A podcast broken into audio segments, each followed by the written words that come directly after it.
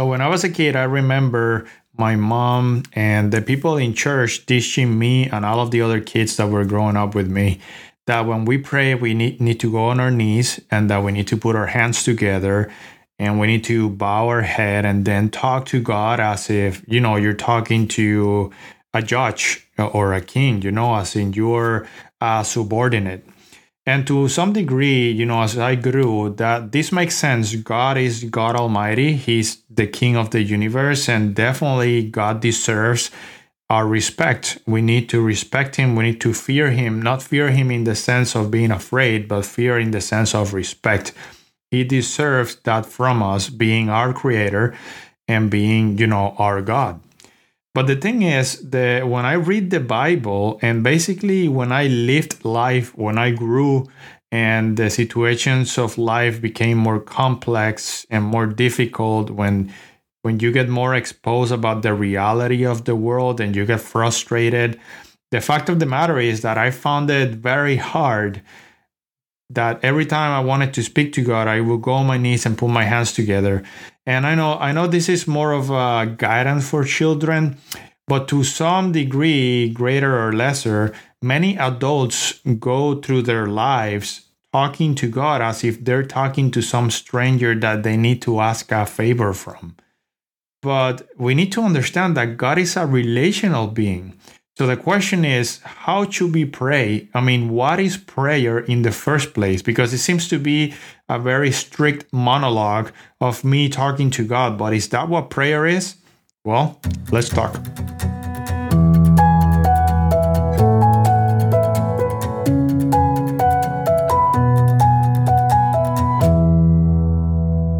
If you really want to understand what prayer is, of course, you need to start by reading the Bible because the Bible speaks many, many times about prayer. Especially Jesus taught few times about prayer and he encouraged his disciples to continuously pray because that connects you with God.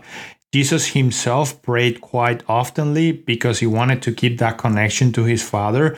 And he taught us in a few places throughout the gospel books how to pray and what is the purpose of it.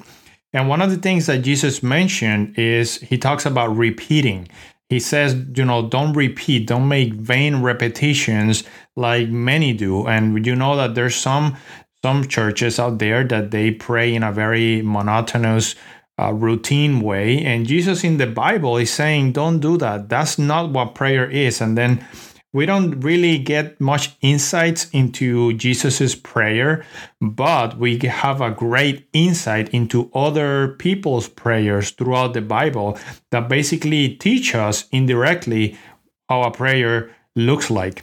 And my favorite person in the Bible to learn about prayers is Moses.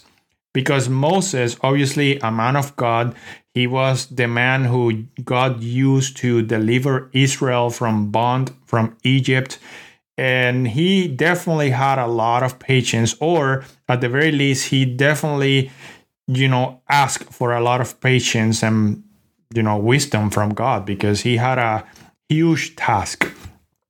And I say that he's my favorite person to learn about prayer because oftentimes Moses spoke you know, he talked to God, he prayed just as if he was talking to his brother or, you know, a, a family member. And I'm going to read here a portion of, actually, not a portion, I'm going to read one of Moses' prayer. And then we're going to talk about this because it's, it's actually funny to some degree and very interesting the approach that Moses take. And just to give you the concept, the context, sorry, we are in the book of Numbers, chapter 11. And here, Israel had been just, you know, they had been in a three days journey through some mountains or, you know, some places that they were not happy about. They were tired. We don't have much context as to what exactly was, but we know that they were just tired of walking. Or maybe they had a better idea of which way to take. And they started complaining they complained and complained and complained that you know maybe that wasn't the best route that they were tired they wanted to rest so moses you know talks to them calms them down and then they get hungry and the people had been eating by this point a lot of manna And manna, you know, is the bread that God uh, provided from heaven. And I guess they were just tired of manna. They were like, we want meat, meat, meat, meat. We want meat. We're tired. We're hungry. We have cravings for meat. Where is the meat? We were eating better than this in Egypt and blah, blah, blah. And they just keep complaining and complaining.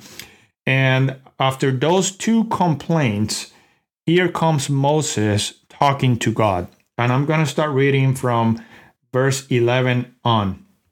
And it says this So Moses said to the Lord, meaning he was praying, Why have you afflicted your servant? And why have I not found favor in your sight, that you have laid the burden of all these people on me? Did I conceive these people? Did I beget them that you should say to me, Carry them in your bosom as a guardian carries nursing a child? To the land in which you swore to their fathers, Where am I to get meat to give to all these people? For they weep all over me, saying, Give us meat that we may eat. I am not able to bear all these people alone because the burden is too heavy for me.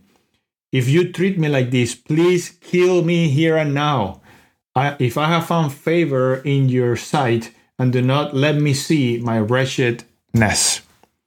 So, needless to say, Moses was quite a bit frustrated by this point with the people. And in his prayer, he's just letting it all out in a respectful manner, but nonetheless, he's just letting it out. He's saying, God, I can't take this no more. If you, you know, if you're not going to fix this for me, just kill me. I don't even want to live anymore. And this is a very good, you know, verse to learn what prayer is because prayer is exactly this it's not about a routine or things that you need to say to God constantly. It's about telling God what's in your heart. I love how Ellen White in the book Steps to Christ talks about prayer. And she says the following Prayer is the opening of the heart to God as to a friend. Not that it is necessary in order to make known to God what we are, but in order to enable us to receive Him prayer does not bring God down to us, but brings us up to Him. Uh, I mean, this is pretty self explanatory, and this definitely is in harmony with what we just read about Moses talking to God. My friend, prayer is simply talking to God as to a friend, is simply laying it out all there. If you're frustrated, say it. If you're sad, say it. If you're angry, say it. Of course, as I said, we need to be, you know, mindful that, you know, God is God and we need to be respectful, but that does not mean that we can get angry or have some sort of, you know, a bit of attitude. God understands. Jesus walked here. Jesus can relate to the things that we face, to the problems that we have. That's one of the reasons Jesus came. He, he, you know, God being God, it is hard for us to fathom or imagine the idea that He can relate to us because He's God. But Jesus came, and Jesus came and became us, and He was tempted as we are tempted. So He definitely relates to us, and He definitely understands where we're coming from. So for sure, He will understand if you talk to Him a little bit frustrated or angry. So next time you're thinking about praying, don't think about what is right or wrong to say. Just think about what do I feel now? What do I want to share with God? What, what, where's my mind at? And of course, ask Him to guide you through whatever situation you're going in. And if you are asking, if you're asking God to talk to you, then combine prayer with reading the Bible because you talk to God by prayer but God talks to you mainly, it's just one of the ways through the Bible. After all, the Bible is the Word of God.